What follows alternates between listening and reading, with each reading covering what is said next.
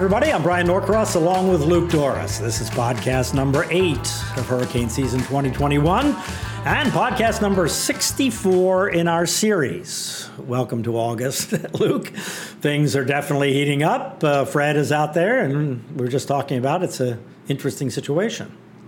It is right on cue. We start getting into mid August. Here we go. And it's almost a month to the day. Nice lull that we had mm-hmm. since Elsa, which was almost a month to the day ago. And then boom, here we go. Here's Fred. So, and it's, a, it's actually a fairly unusual lull. I mean, we've had lulls like this in the past, obviously, but it's pretty uncommon not to have anything for a month at a time, especially in. Uh, in recent years. So, anyway, we'll talk more about Fred here in just a second.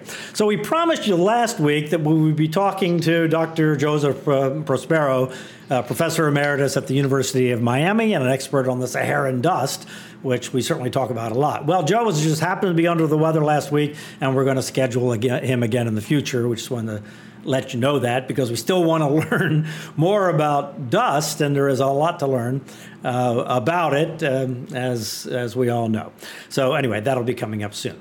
But today we're going to talk with Dr. Brian Glazer. Brian's an associate professor of oceanography at the University of Hawaii and is a founder of a new company called Hohonu which is so interesting. The idea behind Hohonu, as uh, we understand it, is to build a network of enough water level sensors that would allow us to know how fast the water was rising along the coast. For instance, if a hurricane were, were coming along, kind of in real time. Imagine during Hurricane Irma, for example, if there had been sensors around downtown Miami and Miami Beach and um, other places along our coast, if we had been able to report in real time how high the water was and what the trend was and and so forth, we would have had uh, just so much more information uh, to convey because it was kind of uh, a mystery. And um, also, Brian's day job, uh, so to speak, is to research microbes and how they develop and thrive in really extreme environments like volcanoes and super cold, dark places. So we'll learn all about that uh, too. So uh, Brian's a really interesting uh, guy, and you're going to uh, like learning about this stuff. But Duke, uh, Luke, wouldn't it be uh, just amazing if we had that data, kind of like we have wind data, to be able to say, you know, look at the water rising in downtown Miami compared to uh, Haulover or, or Fort Lauderdale or something. If we just knew that, right now we we just don't know, right? We don't have any yeah. idea it's all a mystery. And yeah. how great would that be if right now this is happening at this place is something we can't even come close to doing with the water levels. I mean, we have a real broad brush, uh, both on time scale and on just overall coverage. So yeah, it'd be tons of usefulness. Not and not even just with storm surge. Storm surge would be great, yeah. uh, but during king tide times and just uh, with sea level rise and just a high density network that spits out information, uh, often would be tremendously useful. Yeah, just a persistent easterly wind will uh, raise the water. Anyway, we're going to learn all about this. So we talk to Brian Glazer here in just a few minutes. So we're recording this podcast on Wednesday, August 10th. To, uh, or to, what is it? It's August 11th, 2021. 11. If you're listening at some point in the future for the latest weather, of course, tune in to Channel 10 in South Florida or local10.com. We stream all of the Local 10 newscasts there. And then you have the Max Tracker Hurricane app and the Local 10 Weather Authority app for current uh, information. And by the way, uh, yesterday for Fred, I did a Facebook Live on the Local 10 Facebook page. So you might want to get in touch with that. And that's a place you can send in your questions and uh, I'll answer them live uh, whenever something is uh, really pressing. And you can go to local10.com slash hurricane to sign up for the newsletter from Bryan Norcross, it's called. Scroll down to the middle of the page under the picture of the Local 10 weather team, enter your email, and my tropics update will get emailed directly to you uh, each morning. Also, by the way, on local10.com slash hurricane, you can see a video version of this podcast. If you just list, or are used to listening to it in audio, the video version is there too, if for some reason you want to watch. All right, let's talk about what's going on out there now. First of all, Fred is so uh, interesting because, as we so often say, that when a storm has not yet developed, is just developing, the forecasts are generally not very good. And this is an example in terms of the details. The general idea of the forecast has been fine. It's been going in the general direction, But since we have these giant mountains, 10,000 foot mountains in the Dominican Republic, and how the vortex related to the tropical storm interacts with that has so much to do with our weather downstream. Uh, it's very interesting, in the fact that today it's it's gone past Santo Domingo already this afternoon, and it looks like it's going to be along the south side of the mountains, where where the original forecast was for it to be more along the north side uh, of the mountain. So it's uh, it's interesting. Yeah, and so tracking on the south side, the south side of the cone, it's going to run it mm-hmm. into a lot more land, right? So we're talking about a weaker storm, most likely, as it uh, if it's a storm at all at that point. Uh, for South Florida, as far as what it means for us, is that well? Is well, that remember too when it goes on the south side. So because the, the storm, the winds rotate counterclockwise, so the strong side of the tropical storm, which is normally the right side, is going to be jamming into the mountains. if it, you know, if the center of the circulation goes on the south side, where if it goes on the north side, the center of the circulation is going over the water.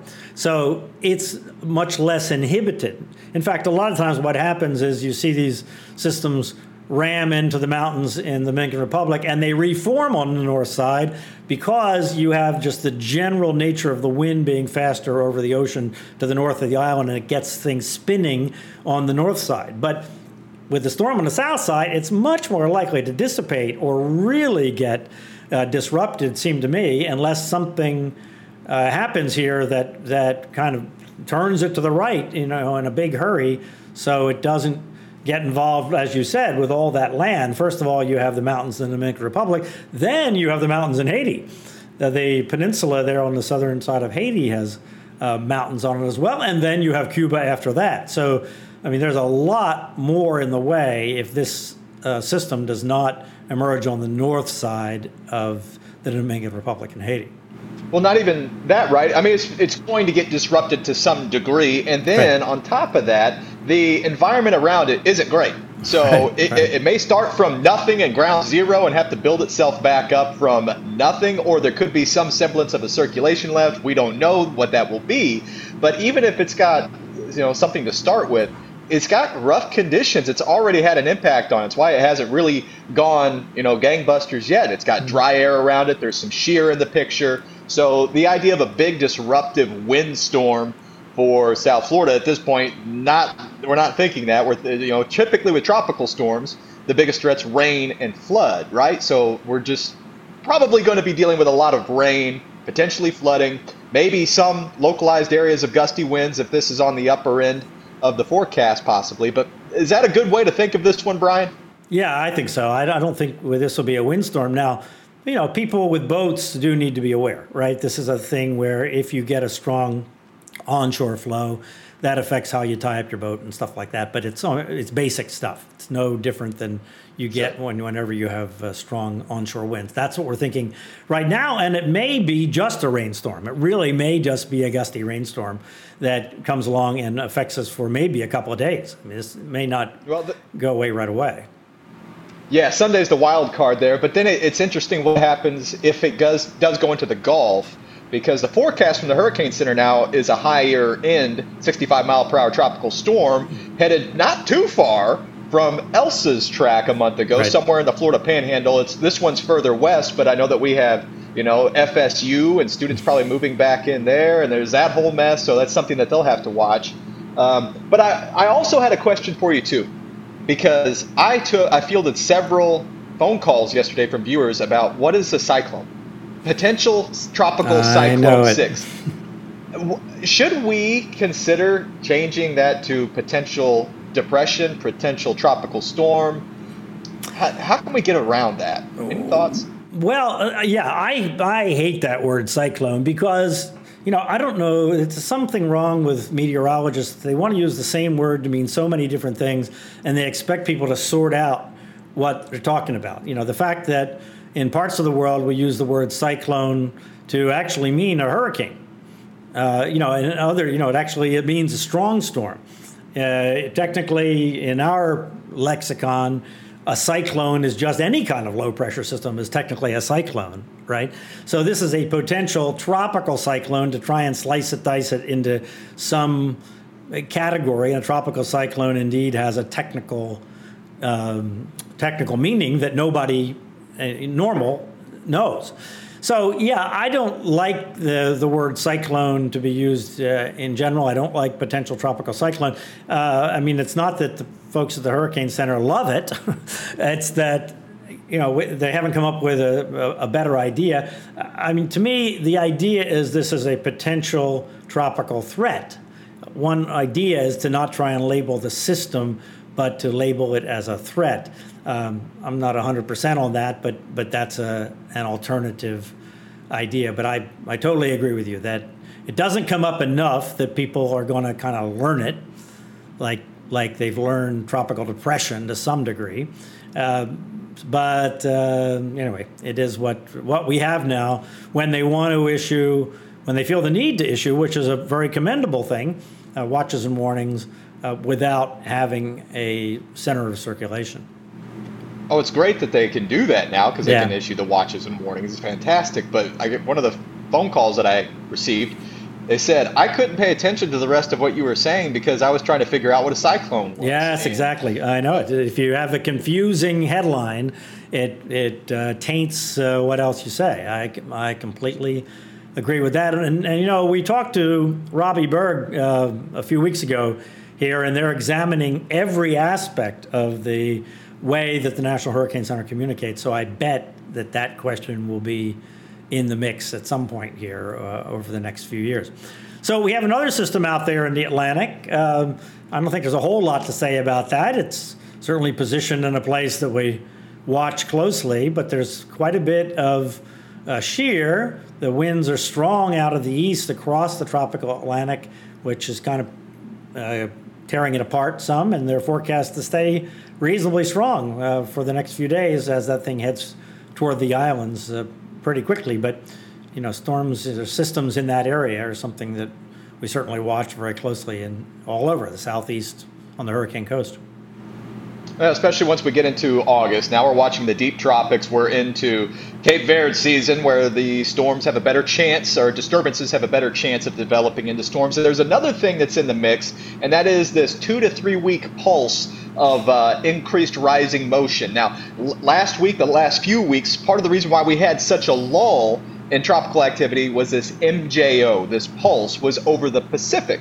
And they had a lot of action out there. We were quiet. Well, now that pulse is moving over into our basin, into the Atlantic, and we would expect a general uptick in activity during that stretch. So, Although the Pacific is still going strong, I mean, the, Pacific just cranked out Linda, which is going to be a, a hurricane.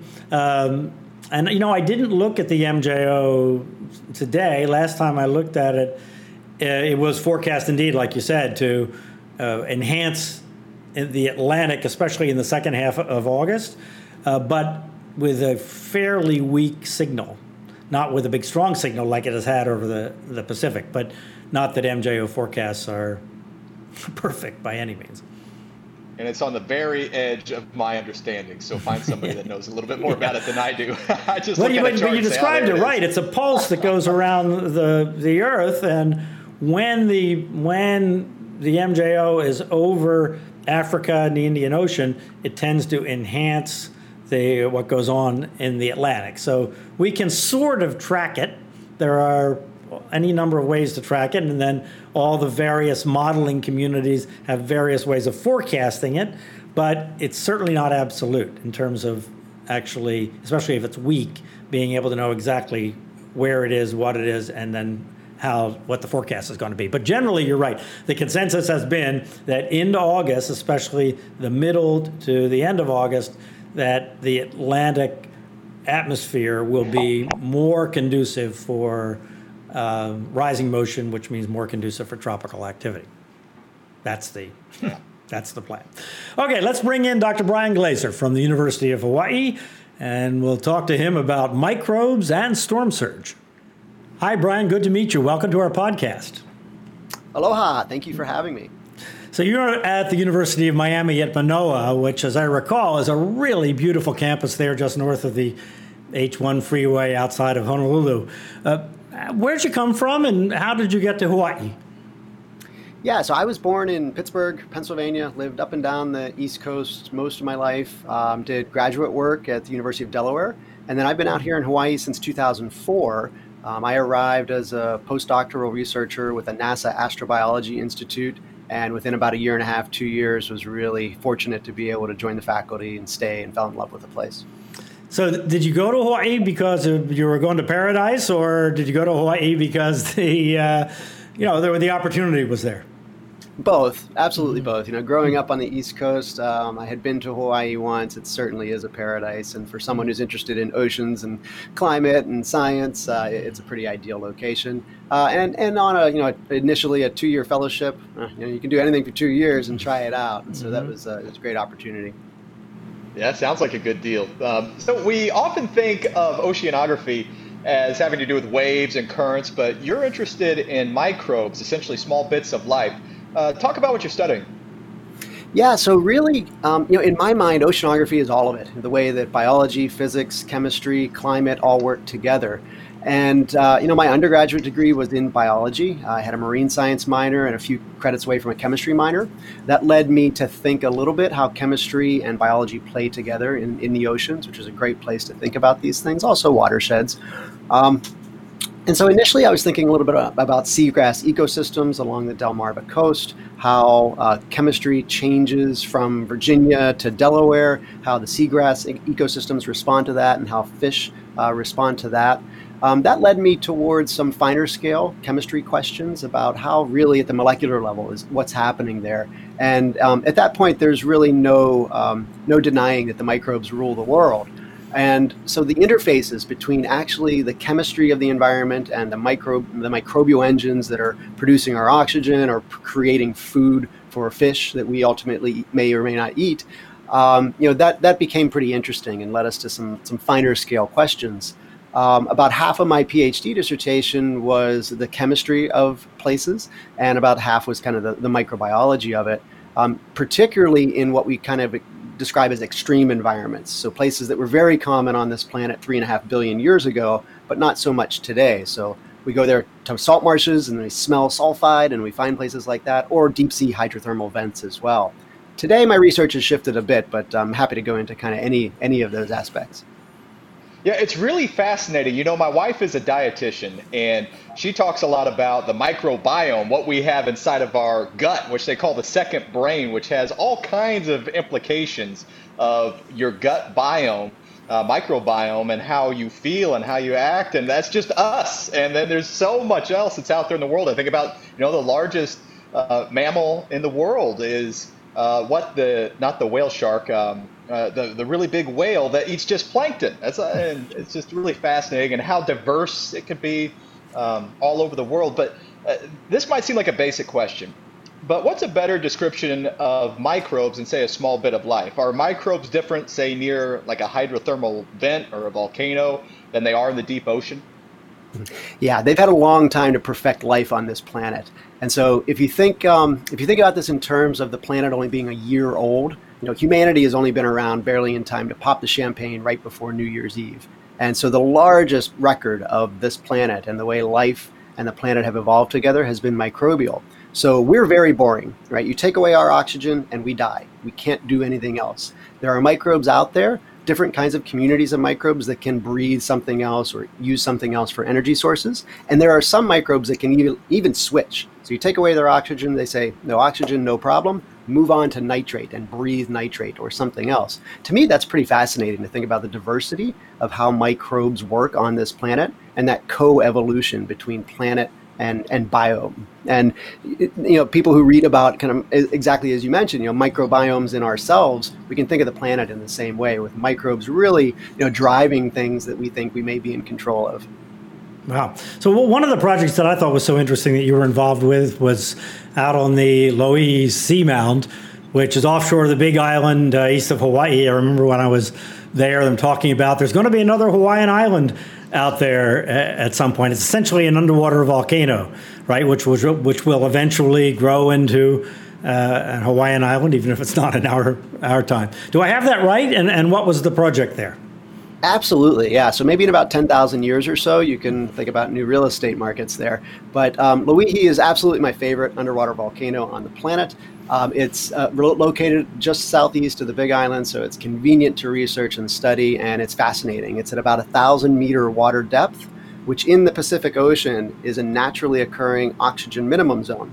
So in the surface, you have photosynthesis, you have lots of oxygen, and at depth, you have different water masses mixing in the Pacific. And so you have a naturally occurring low oxygen zone that happens to be right about where the summit of Loihi is. So, um, if, for anybody who's walked around in Volcanoes National Park or seen videos, Loihi is like that. It's a big, rocky volcanic uh, mountain, no lava or anything like that erupting, but venting.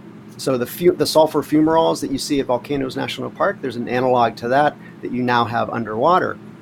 And because of the interactions between chemistry, how oxygen changes iron, right? You take a nail, put it in a bucket of water, come back a few days later, it's going to rust. So that process is happening naturally at places like our seafloor in these rocky outcrops.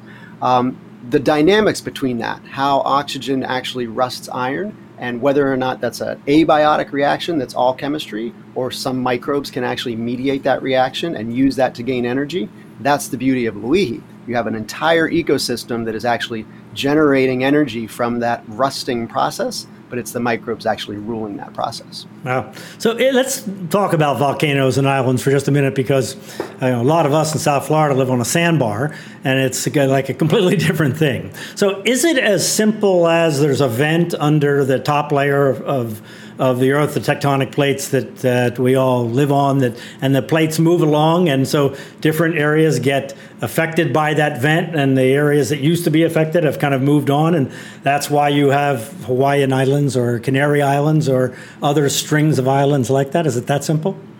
Uh, yes and no. And so you mentioned tectonic plates. And so under the sea, we have a 70,000 kilometer long volcano all around the planet that makes the seams of those plates. And so at those spreading centers, you're growing new seafloor and kind of moving out like a conveyor belt. At those thin spots where you're growing new seafloor, you have lots of sea, bottom seawater exchange, and the magma chamber is actually heating that what used to be seawater and is now hydrothermal fluids. At places like Hawaii, it's similar, but a little bit geologically different. It's not located at one of those axis systems. It's a hot spot it's also a thin spot in the crust here out in the middle of the Pacific. Um, but exactly, you can see through the Emperor Seamount chain how that Pacific plate has moved while the, the thin spot, the actual uh, hot spot, stays relatively stationary. And so the big island of Hawaii today is southeast of Oahu, which is uh, um, which is southeast of say Kauai and some of the Emperor Seamounts as that plate moves and shifts around. So essentially, the Hawaiian Islands have kind of migrated toward Asia with time. Is that what's happening? Exactly. And the really interesting geological side of that is that the Big Island is very big because it's the newest. So it is that expression of newest magma. Whereas if you go up into um, Papahanaumoku, and as islands erode, right, they get smaller and lower until they're eventually just coral atolls or even then seamounts again. Wow. Luke? Okay. So uh, does that mean that the the Big Island is the newest? Do I have that right? Correct. Yes. Okay. Let's, let's try to put it all together in my head. Well, let's talk about earthquakes. Uh, how do they come into play with both volcanoes and microbes? Yeah, so as as you could expect, whenever you have volcanic eruptions, you have plates moving around, and so earthquakes happen all the time. Uh, globally, there's probably hundreds per day that we just don't have the technology to detect along that 70,000 kilometer long volcano that encircles our planet. At places like Loihi, we typically have, you know, maybe a magnitude 4.0 every year or every two years, something like that. It may or may not be associated with an eruption. Um, the one of the largest implications, unless you're an organism actually living at those vents and your house is shaking and maybe falling over and changing the fluid around you, um, certainly one of the, the largest implications for us it, um, are potential for tsunami. So if, say, for example, that southeast uh, ridge off of the Big Island were to slough off, that would cause a huge disturbance in the ocean, which could generate a tsunami wave, which would be devastating for places like Oahu. Sure. Yeah. Well, that's a strike slip fault or something. I think that's what it's called, where the, the, it builds up, the energy builds, builds, builds, and then all of a sudden you get a big shift, right? And then uh, part of the land goes up, and that pushes the the water above it up, and then that generates some of the worst tsunamis. Is that right? It, sure, in, in, parts of the Western Pacific, that's exactly what's happening. In um, you know the Pacific Northwest, it's a slightly different mechanism, but same same kind of outcome. And so you know, folks in Seattle, along the Oregon coast, are all very California are all very tuned into these as well.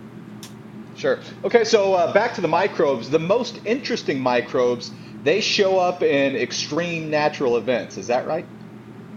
Yeah, to me, I think um, you know it, it's it, it's a window into the history of this planet, which is very interesting. And initially, you know, that coupled to you know the researchers at NASA say, well, you know, if we could get you to Europa and try to explore whether or not there's life on other planets, um, what would we be doing differently than you're doing at Loihi? And the answer really is not much. And so, if we could melt our way through seven kilometers of ice at Europa with a vehicle, that vehicle would be trying to do the same kinds of things that we do today at Loihi, at hydrothermal vents all around the world.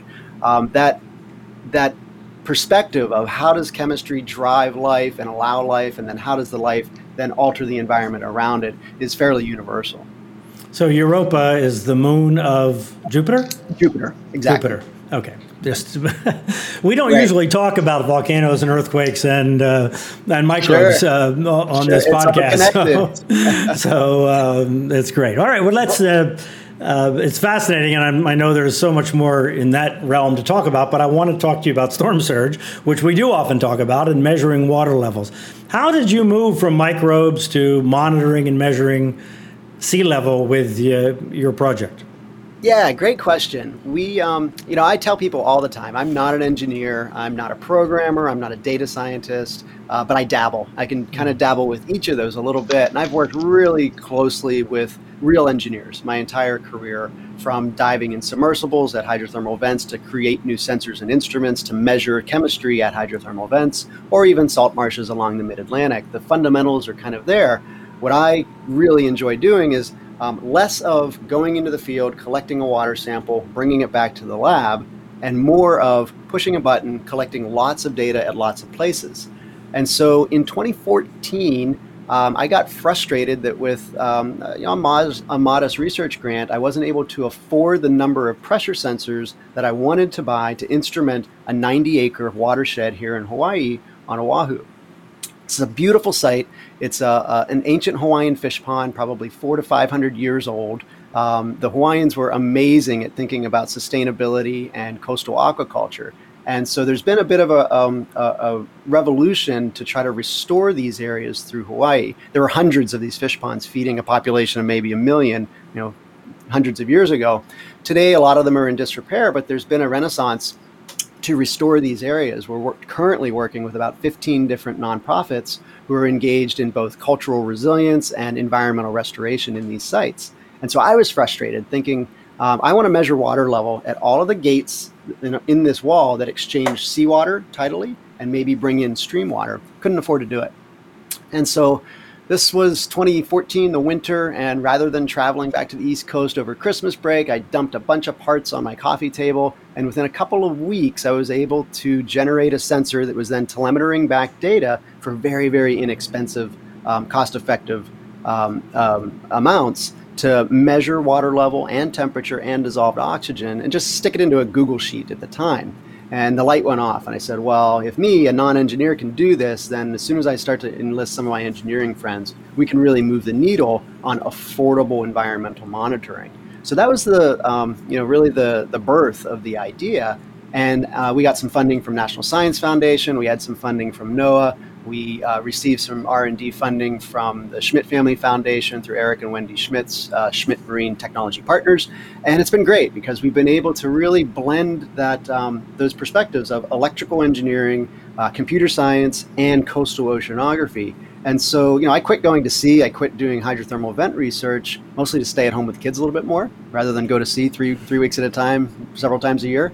Um, but it's been really exciting to still be able to apply those same perspectives of physics, chemistry, biology in the coastal zone and bring some contemporary tools that didn't exist 10 years ago. Right, and Eric Schmidt, just to be clear, Eric and Wendy Schmidt, as in Google Eric Schmidt, right?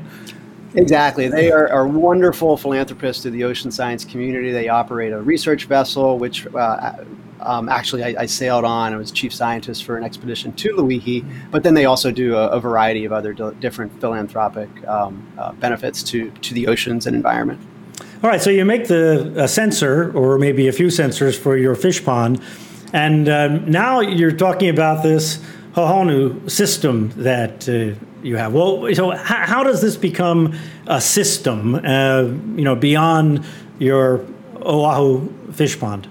Yeah, great question. And so, you know, I'm a professor. I have tenure. I do research projects. I write papers. I graduate students. I thought, oh, this is great. We can do this research project. But we started getting more and more demand for this. People would say, hey, I'd go give a talk at a national meeting, and four or five researchers would come over and say, hey, I need hyperlocal water level at my site too. The nearest NOAA tide gauge just isn't close enough. Or I need to be telemetering uh, oxygen and temperature for another site.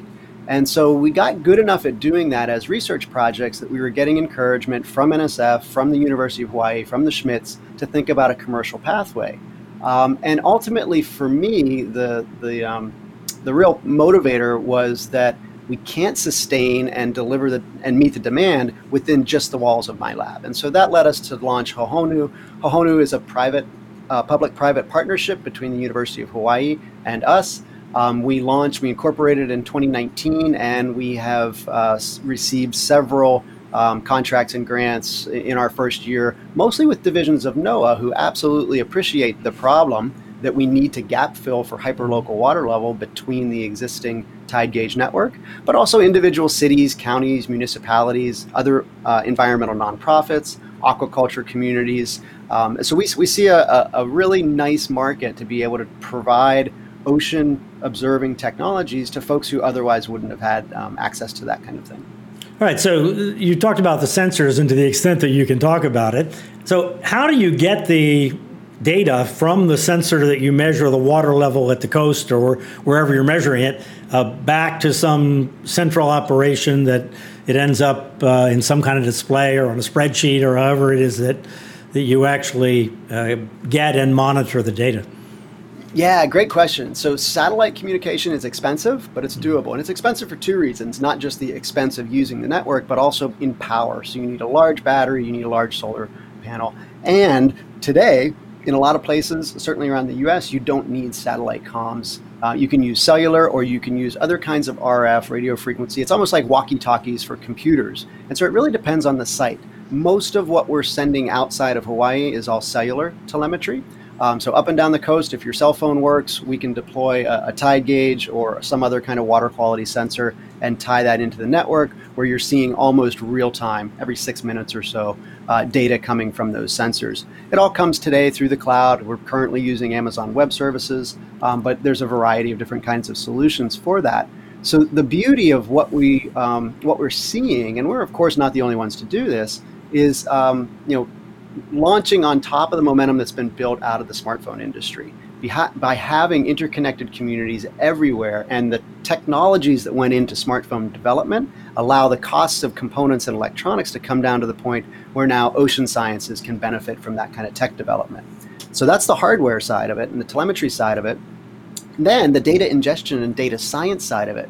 You know, data science and open scripting Python um, you know, com- computing lang- languages that at one time were only the domain of uh, you know computer scientists. It's very easy now to get started in some of that, and so being able to kind of open up and diversify the folks who are looking at data science or hardware or environmental monitoring has really um, brought us ahead light years in the last five years.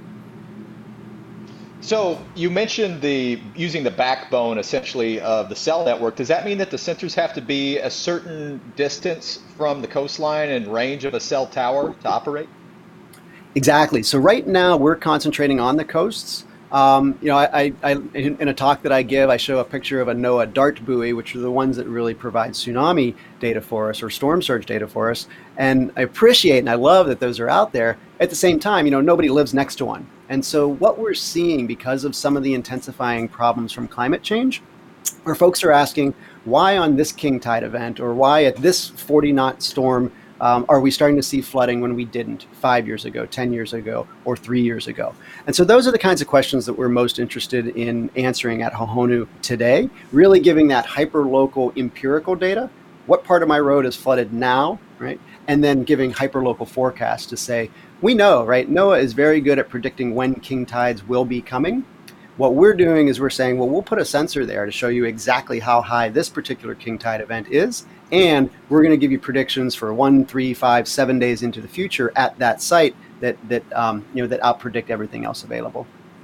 Yeah, it sounds tremendously useful. And, you know, Bryan and I, we talk a lot about hurricanes. So on the storm surge side of things, it have tons of utility. You know, here in South Florida, uh, we rely on the tide sensor that's at Virginia Key at the University of Miami Erasmus School. It's there near Key Biscayne.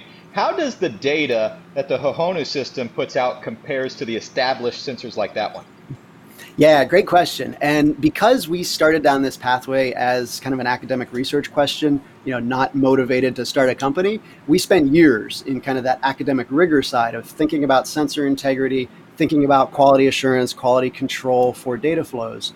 So we're getting about plus or minus 1.5 millimeter accuracy out of our sensor.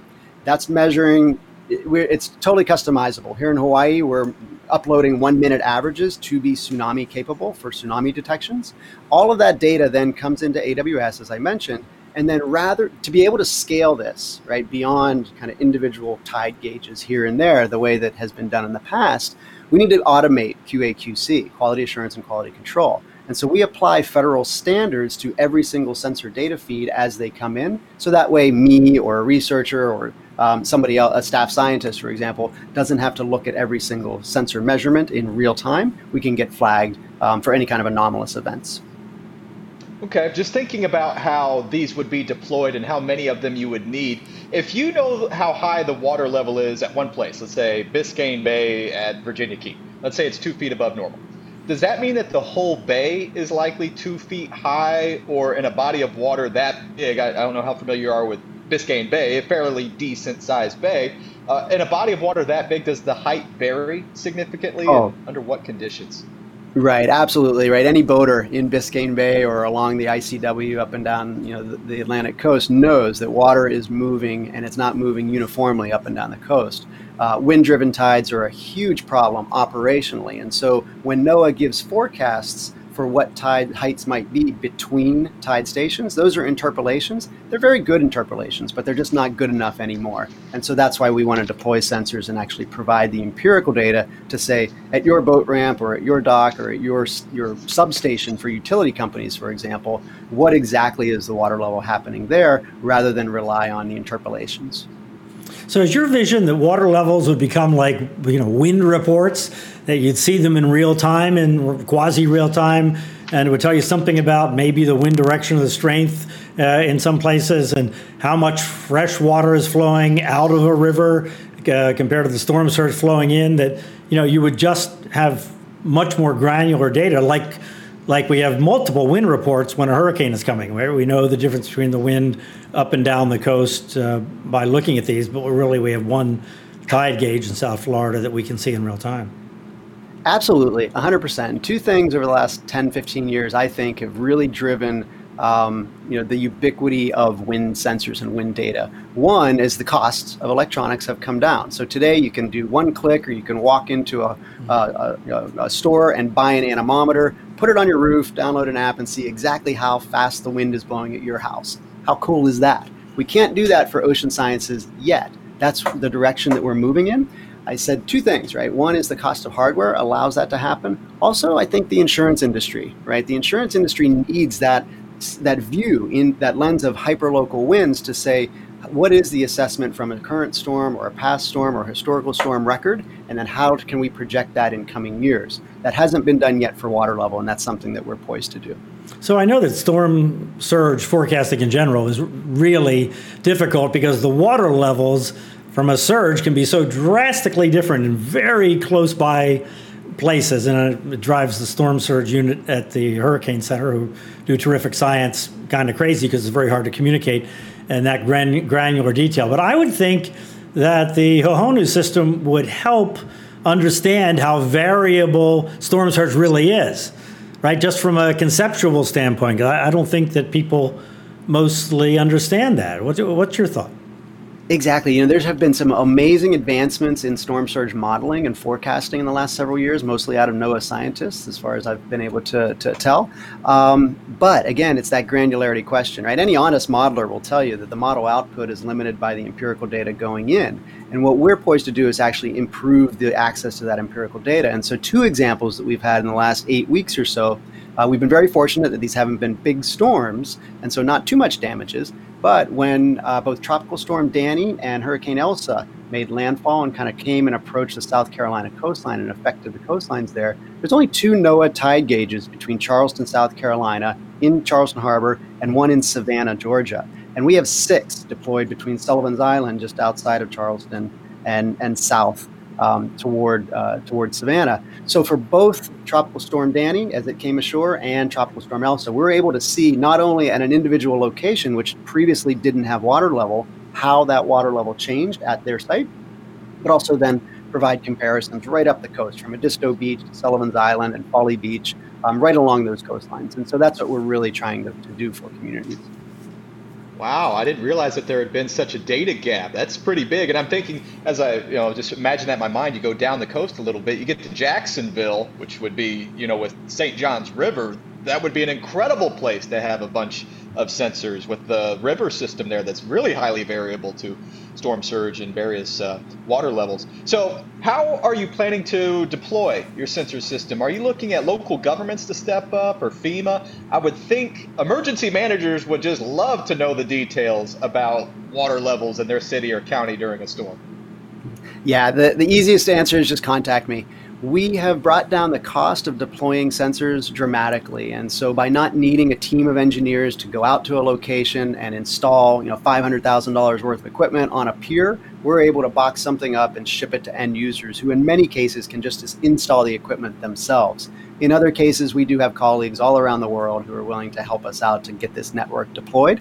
Um, I, keep, I mentioned, make a lot of mention to South Carolina. A friend, colleague, and co-founder of Hohonu, Nicole Elko, um, has been kind of our key point for the South Atlantic region. We have a partnership with SECOORA, a, a division of the Integrated Ocean Observing System uh, with NOAA that's supporting a rollout of about 60 sensors from Florida to North Carolina. So we have a network of, of collaborators, friends, and colleagues uh, to, willing to help us out with sensor deployments. But yeah, anybody who, who wants or needs this kind of information, I just urge to contact me. So, just thinking out loud, is the system more important in areas like farther north up the East Coast where you have these huge tide swings of five feet or, or, more in some places, witness Hurricane Sandy, or in the South where we live so close to the water there because the tide doesn't really go up and down that much? Do you have a thought about where the Hohonu sensors would you know, be more useful?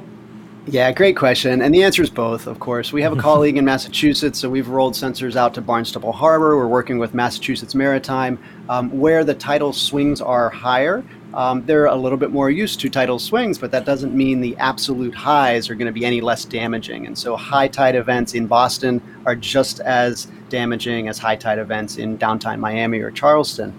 Um, for and and in your region certainly, as you know, an extra two centimeters, five centimeters, ten centimeters makes a huge difference. Mm-hmm. And so, what I think that we're going to see in coming years, as um, we see more and more accelerating, intensifying effects from climate change, that those individual 50-year records that have that we have historical data for are still going to maintain importance, but not compared to the spatial variability that we're seeing, and that's what we're trying to tackle. Uh, I think you may have answered this, Brian, uh, but is is this something where if somebody lives on a dock, uh, you know, they've got a dock and they live on the water, could they buy a sensor like a, you know, like they would a weather station, but buy one of your sensors and just monitor their water levels? Is that something that an individual could do?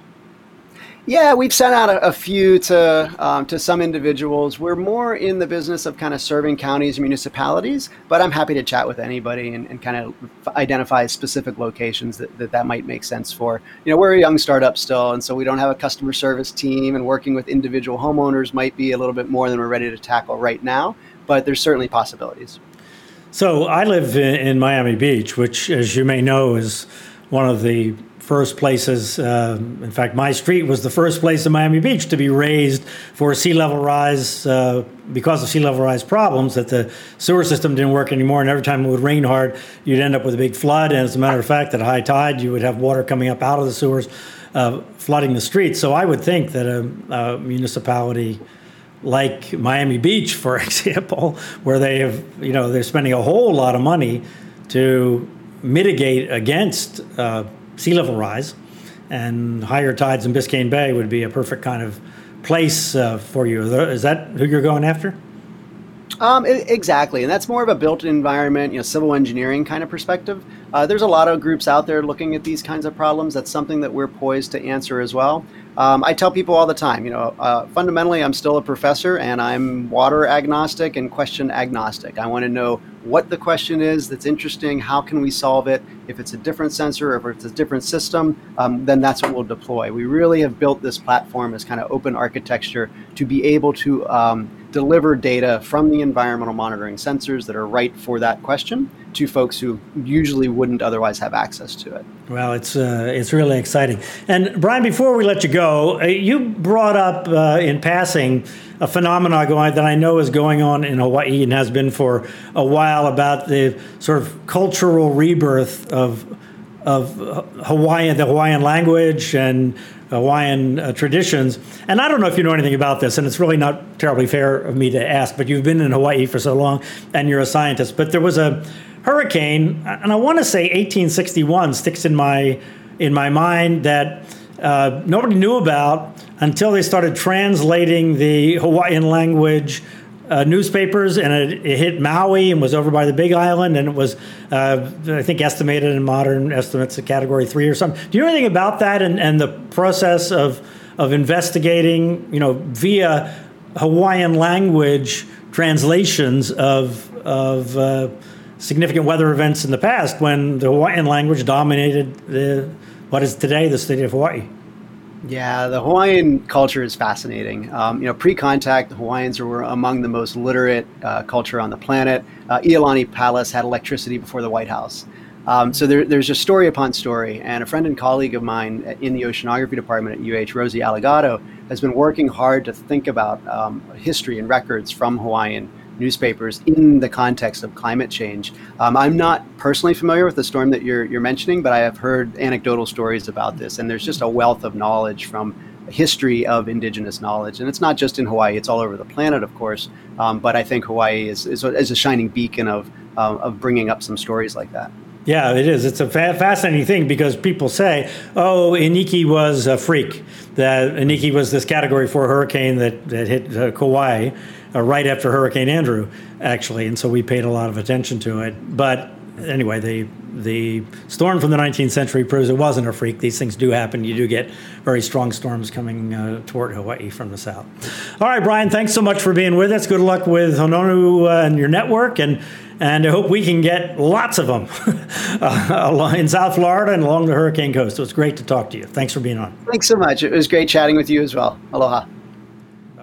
Dr. Brian Glazer of the University of Hawaii at Manoa, the School of Ocean and Earth Science and Technology. Fascinating. So, look, what a great idea to monitor water levels in, in real time, uh, like the wind. That was uh, really interesting stuff. And one of those things where you hear about it and you think, why hasn't this been done before? exactly. uh, this is incredible. And, you know, at, at, the beginning of the show, you were talking about Irma. And correct me if I'm wrong, but if I remember correctly, there was flooding in Brickell. And mm-hmm. initially, it had been attributed to storm surge. And it wasn't until after some analysis had taken place that it was uh, revealed that that was indeed freshwater flooding and not storm surge. And something like this network probably could have shed light on that in the real time. And any other event. You could use this for any storm surge event and get really good data. And I also think, too, uh, uh, I want to hear your thoughts on Irma and if, if that were right, but maybe you could see a surge coming. You know, maybe if it's not a tidal wave, real big storm surge is coming in. I think he said data comes every six minutes, but you might be able to say, hey, this the water's coming up.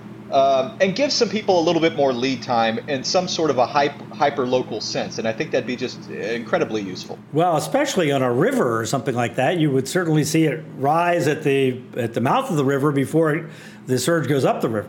And you know, one of the issues in a really big hurricane in South Florida are all the canals that go west, and the fact that that would take storm surge well inland, and you know we have evacuation zones related to that, and along the New River in Fort Lauderdale, and uh, and other rivers, Stranahan River, and other rivers uh, as well. So yeah, that would be interesting, and also. You know, just the water rise at the entrance to Biscayne Bay before the water rises in the bay. The water has to come in, right? It comes. It's not like a big all of a sudden thing. We don't have a, a sandbar out there in the same way that they have in some parts of the world, uh, which can also be uh, in the Keys. You you can get this, by the way, from the south, is that you have a, the the reef is so close in that that can really pick up the storm surge and it, it can become more of a kind of a wave kind of thing than a more gradual uh, rise like you get where the when the reef uh, edge of the reef is way, way offshore. It can be different. The point is that yes, you it would be fascinating in many ways. Not to mention, you know, it also measures freshwater. If you were to deploy them on uh, a river network, where you could see how high the river was coming the other way. You know, the, from the rain. So going back to Irma, yes. So on Brickell Avenue, the issue was the the rain, the freshwater rain but the rain couldn't drain because of the storm surge. So, uh, in, in sort of effect, the storm surge caused the problem. So, this was the Miami Beach problem that I was talking about earlier in Sunset Harbor and other places uh, on the beach where the water level in Biscayne Bay would rise to the point that the sewer system wouldn't work. So when the rain came along and wanted to go out the sewer, the sewer was full of salt water because the water had come back in the other way, and sometimes the salt water actually came up into the street. So there was just no place for the fresh water to go. Well, that was essentially the situation that happened on Brickell. But over on Brickell Bay Drive, the the uh, right along the water, um, I don't know if that was storm surge. I wouldn't be surprised if that wasn't storm surge based on the pictures we saw of the salt water kind of coming over the the uh, waterfront there. You know, so I, I think, but I'm, I'm, not 100% sure about that. But you're right about the analysis uh, on uh, Brickell Avenue. So coming up next week, as we lead up to the 29th anniversary of Hurricane Andrew, we have a special guest. Actually, I'm going to turn the podcast over to Luke. Luke. Yeah, I've wanted to do this for a long time, everybody. Bryan is going to be a guest on his own podcast next week. I'm going to interview him. Uh, Bryan has led an incredibly fascinating career. He's a fascinating man. He is a, has an encyclopedic knowledge of hurricanes. There's so much to get in with him, and I guarantee you, you will enjoy it. It'll be uh, fascinating. And of course, with the 29th anniversary of Hurricane Andrew, we'll spend a lot of time talking about that. So that'll come next week and uh, I encourage you to join in. It's going to be great. All right, all right. It's uh, it's an honor, Luke. Really, it is. All right. Be sure to subscribe to our podcast on your Apple or Android apps. You'll get notified when the new podcast is online. And of course, you can watch Twitter or Facebook as well, and we'll announce when there is uh, a new podcast. So for now, for Luke Dorris, I'm Bryan Norcross. Stay safe, be well, be sure you're vaccinated, and we'll see you next week.